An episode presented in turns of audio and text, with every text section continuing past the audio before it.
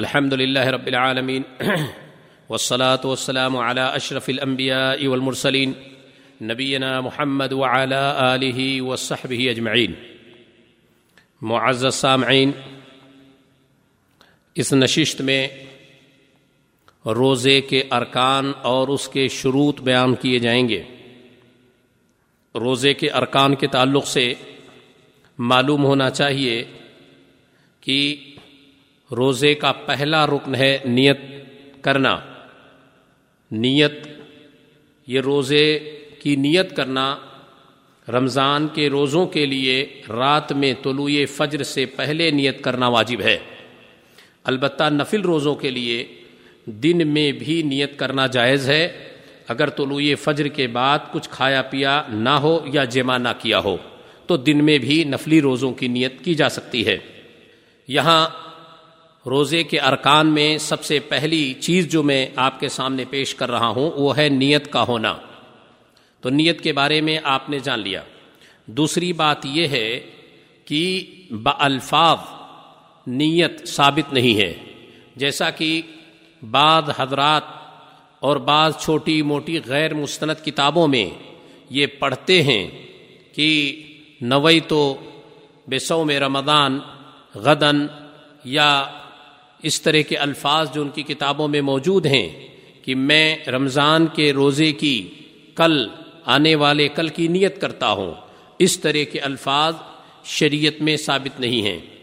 اس لیے اس طرح کی نیت شریعت سے ثابت نہیں ہے۔ نیت دل کے ارادے کو کہتے ہیں۔ اس لیے یہ دل کا عمل ہے، دل سے نیت کی جاتی ہے، زبان سے نہیں کی جاتی۔ روزے کا دوسرا رکن ہے روزہ توڑنے والی چیزوں سے صبح صادق سے لے کر غروب آفتاب تک رک جانا۔ یہ روزے کی نیت میں داخل ہے۔ یہ روزے کے ارکان میں داخل ہے۔ اس کا خاص خیال رکھنا چاہیے۔ یہ دو روزے کے رکن ہیں۔ اور اس کے بعد آپ آئیے روزے کی شرطیں سنیں۔ روزے کے لیے کیا کیا چیزیں شرط ہیں؟ سب سے پہلی شرط یہ ہے اسلام کا ہونا۔ یعنی اگر کوئی شخص مسلمان ہے تبھی اس کا روزہ اللہ کے ہاں قبول ہوتا ہے۔ اگر وہ مسلمان نہیں ہے تو اس کا روزہ نہیں ہے۔ اس کے بعد بالغ ہونا یعنی نابالغ پر روزہ فرض نہیں ہے۔ روزے کی شرط یہ ہے کہ وہ بالغ ہو اور اس کے اندر بلوغت کی جو علامتیں ہیں وہ ظاہر ہوں۔ چاہے وہ لڑکا ہو یا لڑکی ہو۔ لڑکا اگر ہے تو اس کے موچ ہیں یا داڑھی ہیں یا زیر ناف ہیں۔ اس طرح کی چیزیں اور احتلام ہے، یہ ظاہر ہو جائے۔ اور اگر عورت ہے تو اس کے بلوغت کی پہچان حیض ہے یعنی اس کے بلوغت کی یہی پہچان ہے۔ اس کے علاوہ روزے کی تیسری شرط یہ ہے، عقل والا ہونا۔ اگر عقل ختم ہو جائے، اگر عقل مفقود ہو جائے، بے ہوش ہو جائے یا یہ کہ پاگل ہو جائے، تو ایسے کا روزہ صحیح نہیں ہے۔ چوتھی شرط یہ ہے کہ مقیم ہو، روزہ رکھنے والا مقیم ہو۔